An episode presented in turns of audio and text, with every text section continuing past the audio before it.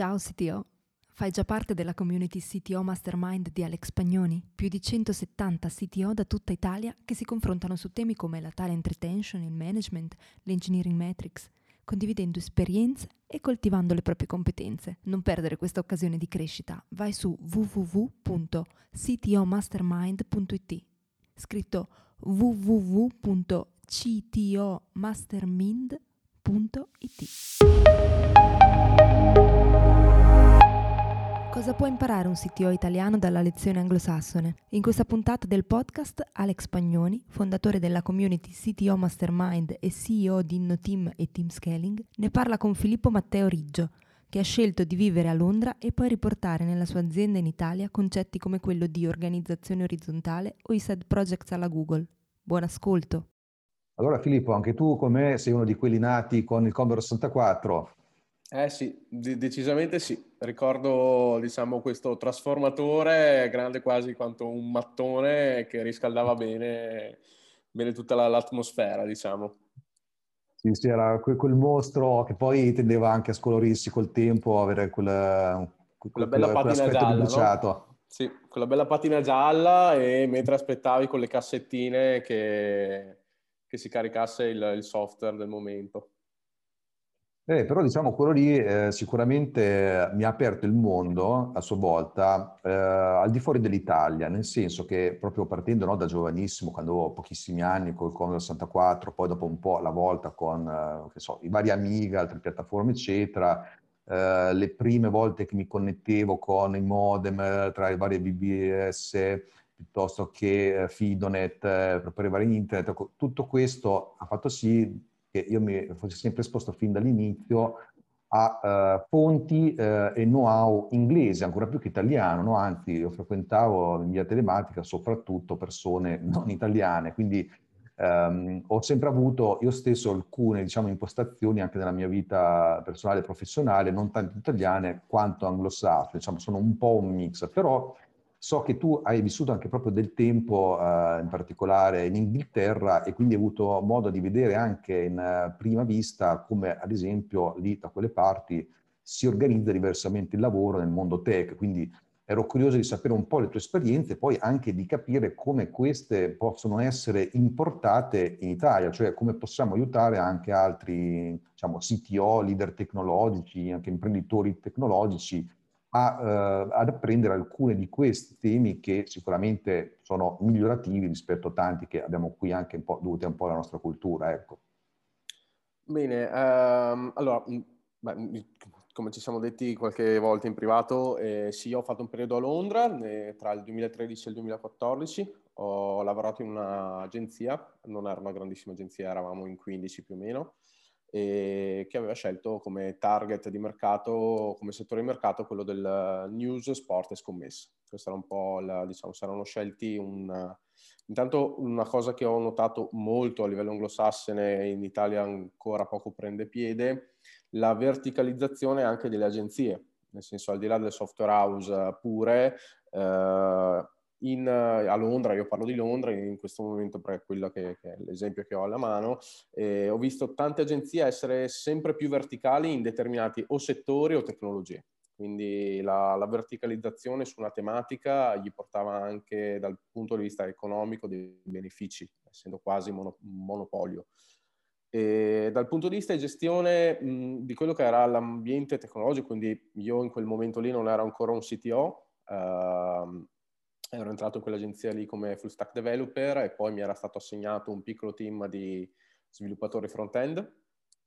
che mh, gestivo, ero in quattro in totale. E la cosa che mh, mi, era, mi, è piaciuta molto inizialmente è stata intanto quella di non avere uh, una struttura piramidale, che è una cosa molto, molto italiana, devo dire. Quindi io dalle esperienze precedenti che ho avuto in altre attività in Italia c'è una sorta di reverenza verso quello che può essere il proprio capo e a sua volta lui ha un, un aspetto di reverenza verso quella che è la figura sopra di lui. Invece in, uh, la struttura che era stata adottata da questa agenzia, ma che ho visto poi anche da altri, mh, altre persone che mi hanno raccontato, colleghi così, è la tendenza ad essere molto più orizzontali dal punto di vista gerarchico. Quindi Uh, le figure che erano poi il CEO, la, il, il, CTO di turno, avevano un approccio con quello che è il personale molto uh, meno impostato da un certo punto di vista. Questo faceva sì che uh, il lavoro fosse da un certo punto di vista, la, il lavoro e il confronto poi con quello che sono le persone che prendono le decisioni fosse molto più diretto. Molto spesso, tra l'altro, queste persone si fidano delle, dei dipendenti e delle loro opinioni a seconda di quelle che possono essere scelte tecnologiche, di architettura degli applicativi o di qualsiasi, eh, più legato ovviamente al progetto di turno. Quindi questo mi era piaciuto molto, è una cosa che sto applicando anche in, in Kaleidoscope, quindi abbiamo una struttura per siamo un'agenzia piccola, eh, ma cerco di avere una, un rapporto e una struttura con, con, le persone che fanno parte dell'agenzia molto più orizzontale, quindi eh, molto più aperto al confronto, non è una, un'imposizione a metodologie di lavoro o quelli che possono essere eh, scelte tecnologiche, ma il confronto continuo con le persone che poi tra l'altro vanno a scavare quelle che possono essere nuove tecnologie o cose nuove da applicare, è continuo ed è costante e permette di avere un migliore ambiente lavorativo. Quindi questo è un primo punto. La seconda cosa che mm, mi sono portato a casa, diciamo, dall'esperienza londinese, ehm, era la capacità di seguire i trend del momento dal punto di vista economico, quindi ovviamente uh, l'agenzia diciamo, seguiva un po' quelli che potevano essere i trend, quindi già si parlava di app mobile un pochino di più ibride uh, nel 2012-2013 a Londra e loro avevano già seguito quel trend realizzando tutta una serie di progetti dedicati a uh, quella tipologia di tecnologia lì Uh, dopodiché si erano iniziati a inserire anche sull'e-commerce. Quindi una tendenza a seguire quelli che erano il trend tecnologici o comunque che il mercato richiedeva molto dinamica. È una cosa che secondo me in Italia, in, un po' in generale nelle varie, nelle varie, aziende, ma anche magari sul settore, uh, difficilmente si ha questa elasticità di cambio di pelle dell'azienda. Ecco, questa è un po' una cosa che la flessibilità che avevano lì era notevole, devo dire. E la terza cosa che mi sono portato a casa, ehm... oddio mi è passata in mente, scusa, eh, ecco, la gestione dello smart working, perché eh, già nel 2013 eh, noi lavoravamo in smart working, Uh, c'era una definizione di quelli che erano gli obiettivi di progetto, le tempistiche, quindi si ragionava già ad obiettivi prima ancora che ci fosse una pandemia in corso e uh, i dipendenti, soprattutto magari i dipendenti con uh, famiglia, figli, il bambino da prendere all'asilo, eccetera, avevano la piena libertà di poter gestirsi il te- di potersi gestire il proprio tempo come volevano. l'importante è che, date le date di consegna, la, i task da, da da eseguire venissero realizzati, quindi non interessava molto il lavoro se uno lavorava di notte, di giorno o insomma la, la piena gestione, la piena responsabilizzazione di quello che era il lavoro di ognuno. Questo devo dire che eh, ti permetteva di vivere l'ambiente lavorativo in modo molto tranquillo e rilassato, nonostante ci fossero degli obiettivi da raggiungere e ovviamente li dovevi raggiungere, nel senso perché altrimenti dal punto di vista poi di quello che era la, nel caso di non raggiungimento di obiettivo, notavi una certa rigidità poi nelle figure, diciamo, sopra di te. Basta, questo è un po' quello che mi sono portato dalla, dall'esperienza anglosassone. Poi ci sono tantissimi fattori su quella che può essere, uh, faccio un esempio, i progetti paralleli, che venivano realizzate in azienda, ma di cui casomai facciamo un accenno dopo, e mh, la scelta tecnologica del momento. Uh, il mio CTO dell'epoca, che era, si chiamava Matt, uh, si, si, fidava veramente tanto dei, dei team leader, dei vari, dei vari sottoteam, a tal punto da a volte eh, cambiare eh, sul progetto la tecnologia che magari si usava di più. Parliamo di, là si lavorava principalmente con ambiente PHP e, eh, app mobile ibride, quindi PHP, HTML, CSS, JavaScript, quello che fa un'agenzia. Però a livello di tecnologia, di scelta dello strumento, eh, c'era una grande flessibilità anche dal punto di vista del CTO nella scelta di quello che poteva essere lo strumento o l'architettura dell'applicativo. Ecco, questi un po' sono gli aspetti che mi sono portato a casa da, da, da Londra e che ho, sto applicando anche in, in Kaleidoscope uh, tutti i giorni. Mm, facendo un esempio, ieri sera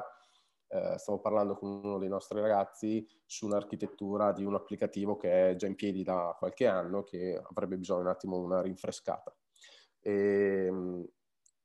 l'avere la possibilità di confrontarsi su quella che può essere l'architettura e il, il dipendente si è comunque sentito molto uh, tranquillo nel poter esprimere i suoi dubbi su un'architettura magari con un pattern MVC piuttosto che un uh, client server, quindi la possibilità di avere un confronto senza avere qualcosa calato dall'alto a tutti i costi uh, fa sì che i dipendenti ti scrivano anche alle nove e mezza di sera dal divano di casa e quindi è un modo che mi sta piacendo lavorare così, sta piacendo anche a loro e quindi forza avanti così. Direi che sicuramente è una situazione molto diversa da quella che è probabilmente la maggioranza delle realtà italiane, soprattutto quelle che non sono tech companies. E eh, qui il tema infatti è capire come portare proprio queste cose qua eh, nelle nostre aziende, quelle che sono sia quelle più predisposte e meno predisposte. Ad esempio, nel mio caso specifico, nella mia azienda, in Team, eh, una cosa che abbiamo portato da diverso tempo è il concetto quello della open governance, che riprende un po' delle cose che hai detto tu stesso, no? ad esempio dal partire da un'organizzazione flat, no? quindi per dire, negli anni precedenti anche in un team c'era una struttura un pochino più gerarchica, più manageriale, cioè c'erano delle figure che effettivamente gestivano cose, persone, processi, eccetera. Ci sono anche oggi, ma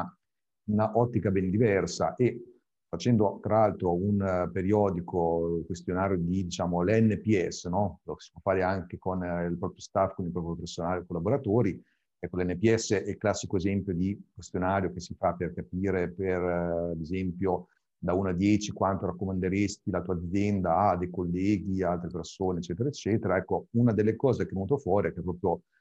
il pallino più rosso di tutti era quello sullo strato manageriale. Allora, quello lì è stato l'incentivo proprio per dire una volta per tutte, ok, togliamo l'idea di management tradizionale,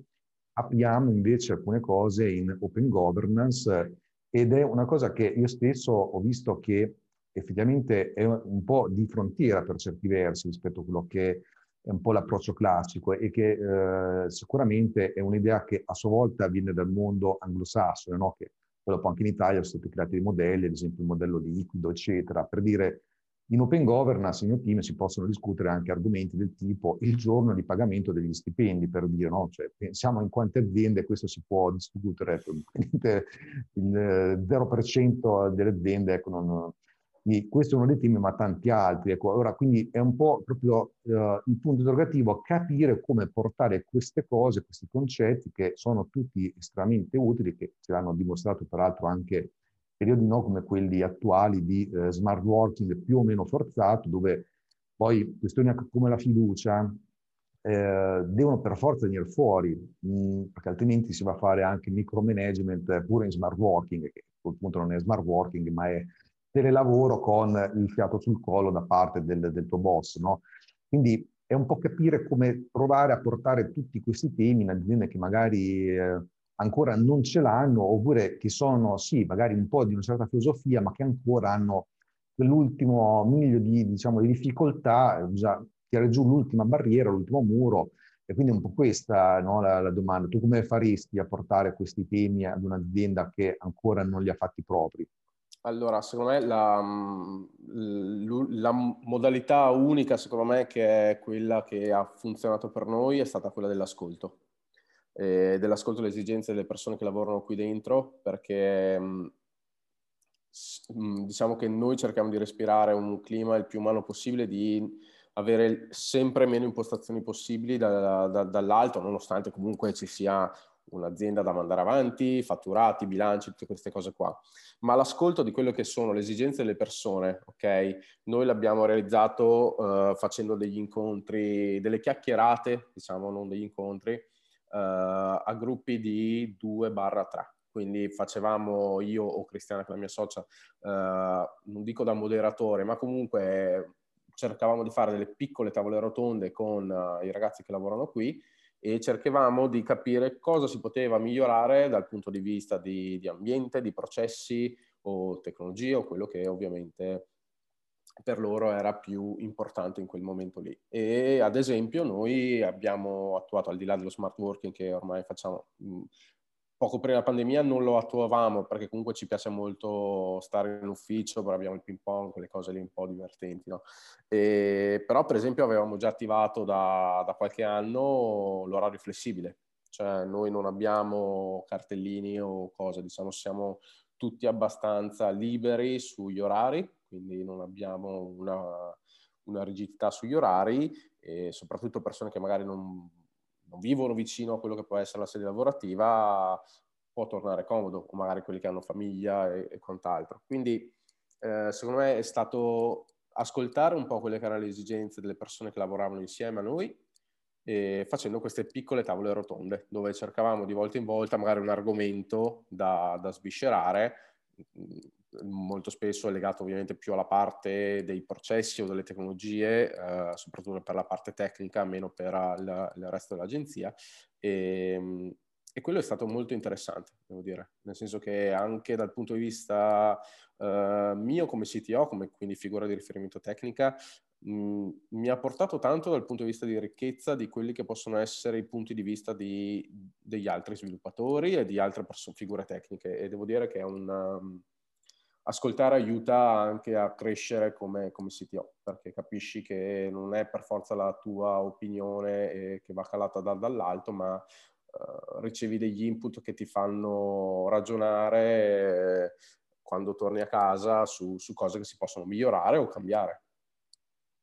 Sì, sono molto d'accordo, ad esempio, proprio sul concetto quello dell'ascoltare, perché io stesso, ad esempio, essendo comunque una persona che tendenzialmente non è molto estroversa, incline, no, diciamo, alla socializzazione, sono un po' un orso nella, nella sua grotta, no, per certi versi, io stesso mi sono dovuto, dovuto imporre, in senso buono, di eh, effettuare molto più spesso anche degli one-one con eh, i miei collaboratori, perché è da lì che poi tante cose nascono, eh, eh, si creano delle relazioni ed effettivamente proprio in quelle sessioni di ascolto in cui si, si fanno delle domande ma soprattutto si ascolta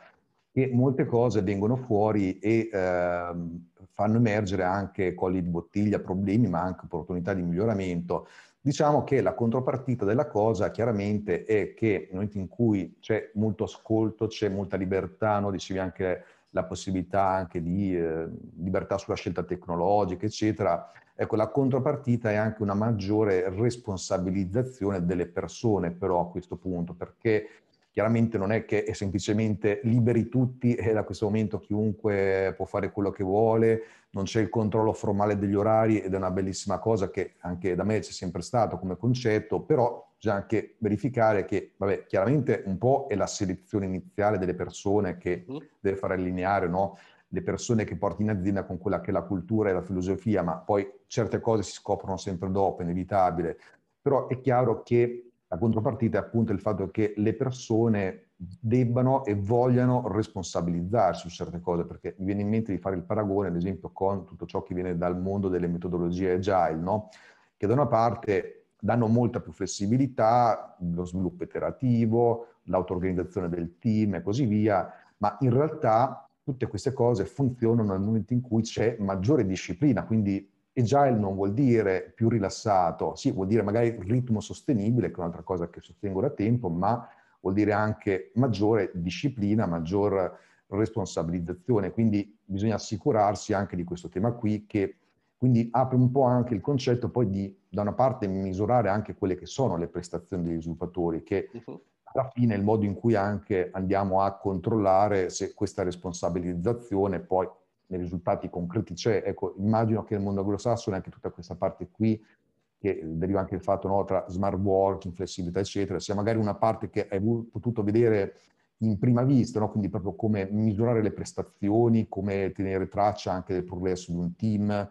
Mm, quindi anche qui mi interessava capire qual era la tua prospettiva, la tua esperienza, in modo che anche altre persone possano capire come leader tecnologici o anche imprenditori tecnologici, come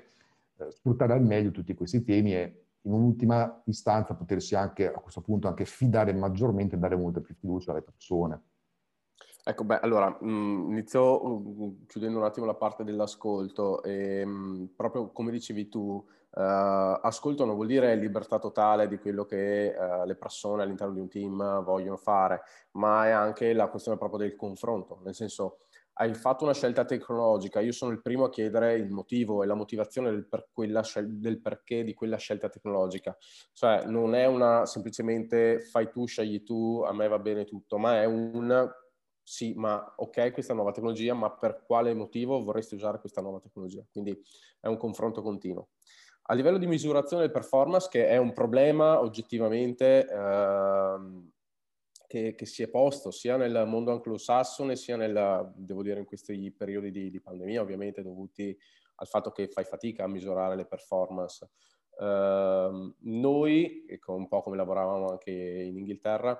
uh, intanto il concetto di avere tu- definito tutti i task a priori del progetto, quindi tutto quello che può essere ovviamente un planning, poi metodologia che può essere Agile, Scrum o quant'altro, ok, ma proprio aver definito per ogni membro del team quali sono i suoi task del giorno e della settimana, ok? E dal punto di vista del misuramento del performance eh, venivano elargiti, diciamo, dei bonus al raggiungimento di uh, le performance, quindi di tutti i task durante la settimana. Quindi nel momento in cui tu hai 10 task al giorno e vuol dire circa 50 a settimana, faccio un esempio, e li raggiungi tutti e 50 durante la tua settimana, ti viene elargito un bonus dal punto di vista sia economico, ma anche dal punto di vista che potrebbe essere o economico o temporale, nel senso ti puoi prendere una giornata libera, ok? Che non è per forza una questione, un punto di vista economico che l'azienda ci rimette, ma avere un dipendente che comunque è eh, tranquillo perché ha fatto quello che doveva fare, ha raggiunto l'obiettivo nei tempi, eh, è giusto sempre premiare il lavoro delle persone quando si impegnano e quando lavorano duro. Quindi questa era un po' la, la modalità che, che, hanno adottato là e un, è un po' quello che facciamo anche noi. Uh, al di là della, della, gestione del tempo flessibile, anche la, la, suddivisione in task delle giornate dei vari ragazzi e il raggiungimento di quelli che sono gli obiettivi uh, sia giornalieri sia settimanali fa sì che noi, noi, più che dal punto di vista economico, nel senso siamo sempre una piccola realtà, eh, lavoriamo su, più dal punto di vista del tempo libero. Quindi ci sono persone che magari hanno bisogno di una mezza giornata per uh, qualche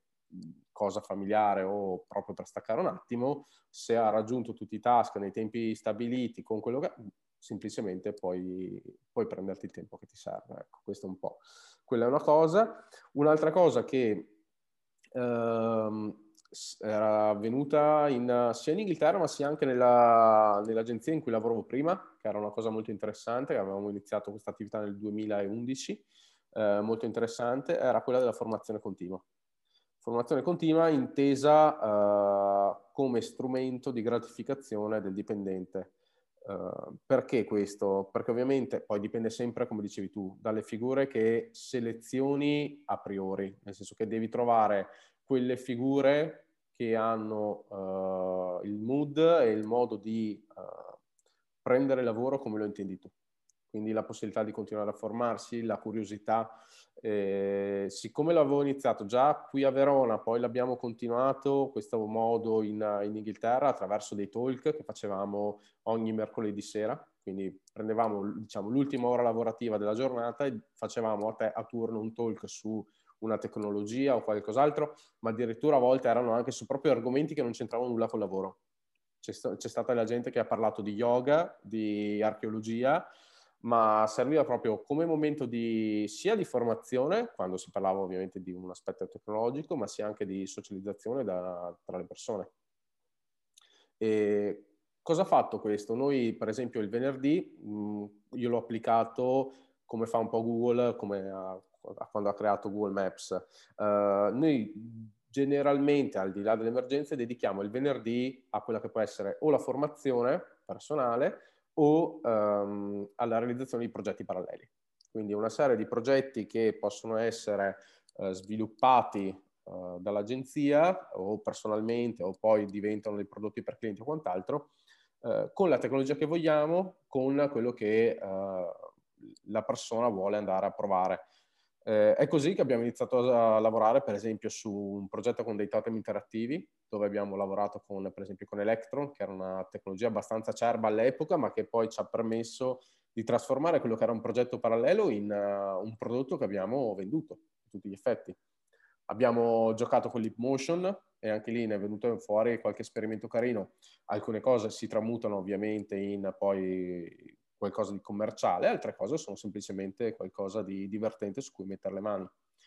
Serve più alla persona per non uh, spegnersi, cioè non spegnere la propria fiammella di, di voglia di, di conoscenza e di, di, continuare a aumentare le proprie competenze.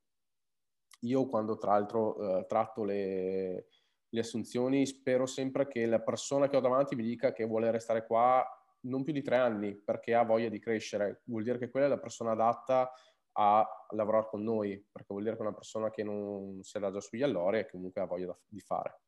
Quindi il, diciamo, stiamo applicando un po' tutte quelle che sono le, le, idee che ho raccolto in Inghilterra, quindi una struttura flat, eh, orari flessibili, quindi un modo di lavorare, come dicevi tu,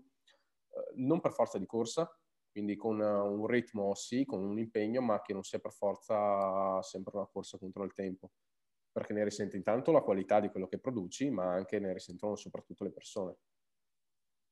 Sì, l'altro questo qui proprio dei side project ha tanti benefici che ad esempio li vediamo molto in particolare nelle anche aziende di prodotto, no? perché io stesso ho avuto aziende di prodotto, anzi io nasco come imprenditore di prodotto, quindi ne ero il CTO e, e anche altro, uno degli obiettivi è anche ritornare, quindi so benissimo che questo è un tema che aiuta molto nel combattere anche il classico problema che hanno le aziende di prodotto con il proprio team, che è la staticizzazione del team, che magari lavorando sempre più o meno su tecnologie che comunque più o meno sono quelle, il prodotto più o meno è quello, poi magari sì, sono situazioni in cui si sperimenta un po' di più, un po' di meno, qualche azienda ha più prodotti, eccetera, però alla fine il dominio è quello non è che se ne esce tanto.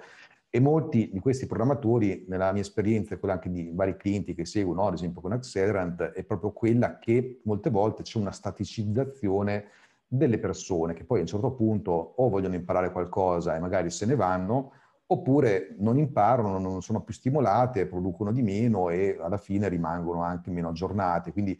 questo Reset Project l'ho sempre visto come un strumento ottimo per combattere anche questo fenomeno. Dopo qui abbiamo magari le classiche obiezioni che magari o il sito stesso, ma meno frequente, o soprattutto la direzione dell'azienda tira fuori, che sono il costo di questo tipo di operazione e il tempo che va trovato. Ma in realtà, intanto, questo chiaramente è anche un po' un tema che si ricollega a quello che dicevi prima, no? anche della stessa formazione, cioè side project Può essere un progetto vero e proprio, può essere anche banalmente uno spike, quindi un esperimento, oppure dei proof of concept per verificare quello che si è studiato, un qualsiasi cosa anche innovativo per i propri processi, quindi non deve essere neanche per forza finalizzato a creare un prodotto esterno, o, insomma, sono tante le possibilità, no? Però qui viene anche un po' il classico esempio che si fa la battuta eh, del tipo eh, cosa succede se li formiamo e se ne vanno, ma è peggio se non li formiamo e rimangono, no? Quindi anche un po' quello che dicevi tu stesso, no? il discorso dei tre anni, ecco, deve, deve, essere chiaro che ci deve essere anche un certo tipo di, di evoluzione, no? E quindi, però in realtà quindi il problema del costo è un falso problema perché soprattutto se poi non c'è questa, eh, questa diciamo, innovazione e anche questo combattere il fenomeno della strategizzazione, poi si pagano tanti altri costi più o meno nascosti, il turnover, inefficiente, eccetera. poi invece il discorso del trovare il tempo, ma in realtà il tempo alla fine si trova sempre, bisogna prioritizzare, bisogna sapersi gestire bene. Peraltro si ricollega anche un po' al tema che parlavi prima del come organizzare il lavoro, no? quindi non avere neanche un orario formale e così via. Cioè ci sono culture o anche, che ne so, si fanno spesso gli esempi della Germania, ma non è soltanto una cosa tedesca, no? di dell'amministratore delegato che dice alla dipendente proveniente italiana ma perché stai lavorando più di 40 ore alla settimana? Vuol dire che c'è qualcosa che non va, non sei bravo, non sei performante, non ti sai organizzare. Invece qua spesso c'è una cultura che è quella contraria. È chiaro che la misurazione della prestazione, soprattutto di professioni intellettuali come quelli sviluppatori, non si basa sul numero delle ore lavorate. Ecco, quindi si tratta semplicemente di gestire meglio il tempo e trovare degli slot che sono tutti a reinvestimento ma che hanno dei frutti enormi. Eh. Questa è un po' la filosofia che bisogna far veicolare a chi ancora non ce l'ha o a chi deve gestire, come spesso viene appunto per un CTO come obiezione rispetto alla propria azienda. Ecco. No, infatti la, l'obiezione che fanno tutti è ovviamente sulla questione della giornata che la direzione pensa sempre che sia persa, in realtà non lo è, nel senso che poi sono eh, diciamo dei semi che raccogli a livello di raccolto dopo qualche tempo, è sicuramente Uh, sia dal punto di vista del personale, cioè quindi comunque ti trovi le persone che non sono staticizzate o che hanno la, la voglia di comunque di rimanere lì e continuare a migliorarsi e quindi hai sempre persone più motivate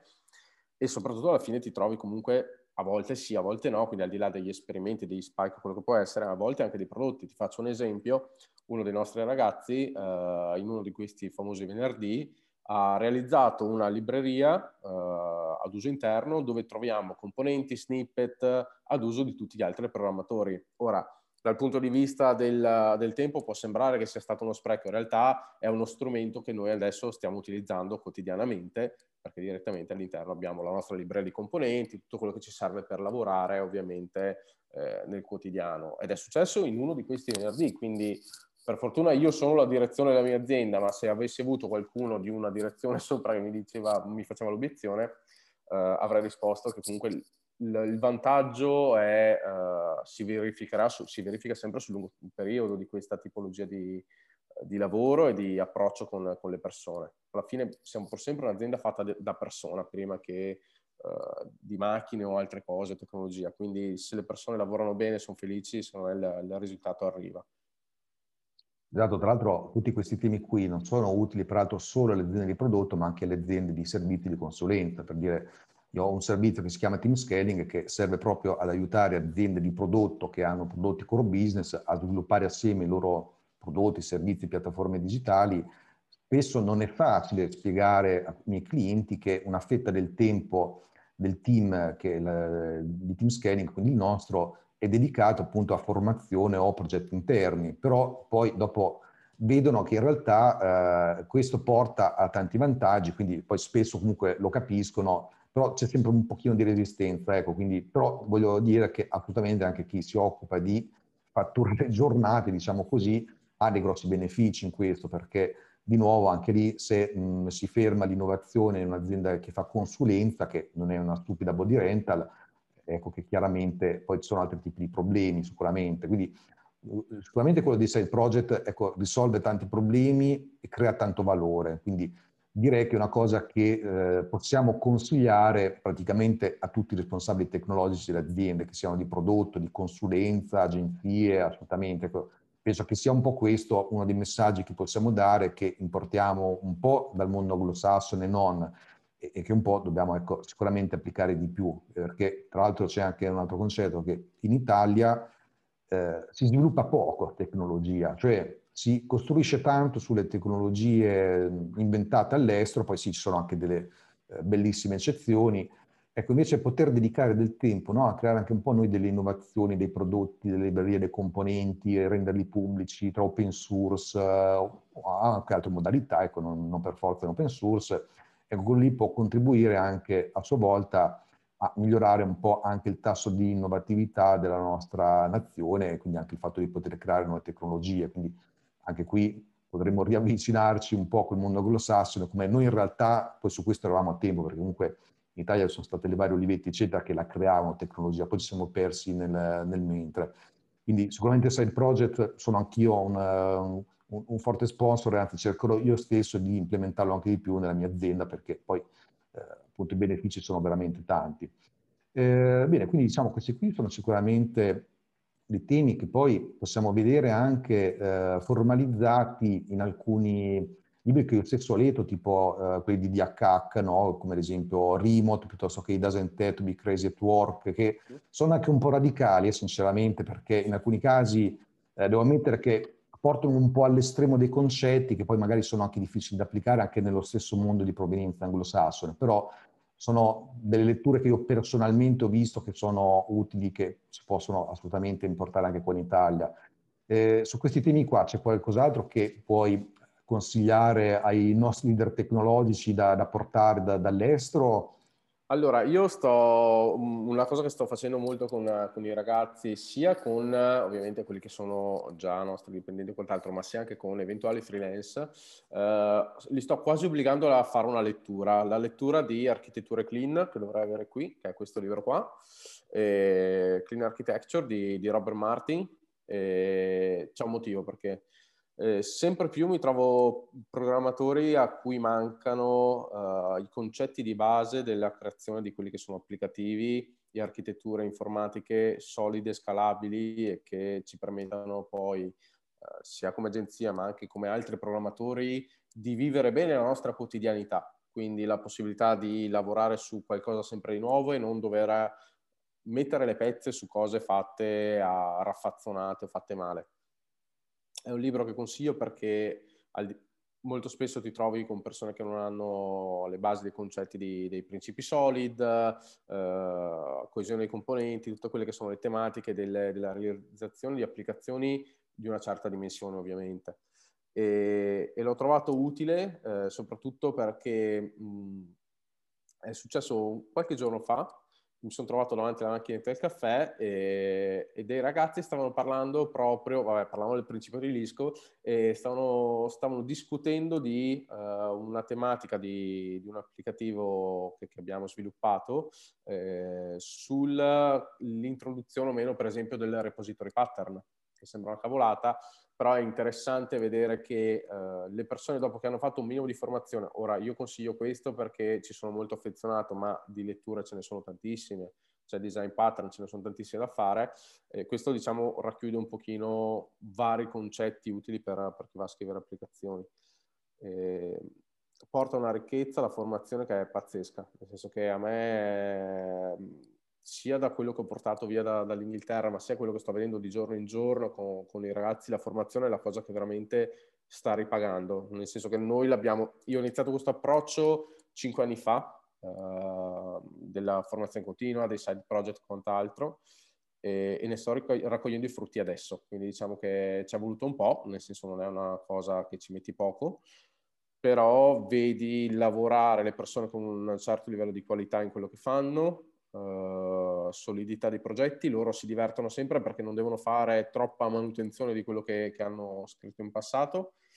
e hanno così la possibilità di fare un, uh, content switching uh, enorme seppure di solito si, si evita, content switching enorme perché mh, possono lanciarsi su progetti nuovi ed essere sempre, sempre si, si, divertono molto ed è la cosa che a me piace di, delle persone con cui sto lavorando. Si stanno divertendo su quello che fanno, vuol dire che stiamo lavorando bene. Direi che quel libro di Robert Martin è un, ormai un super classico che non può mancare nessuna libreria di un team tech, eh, neanche dei singoli sviluppatori come anche altri dei suoi libri, quindi sicuramente anche quella è una bella raccomandazione. Grazie Filippo per questa bella chiacchierata, per la risorsa che hai suggerito e alla prossima. Grazie a te Alex, buona giornata. Anche a te, ciao Filippo.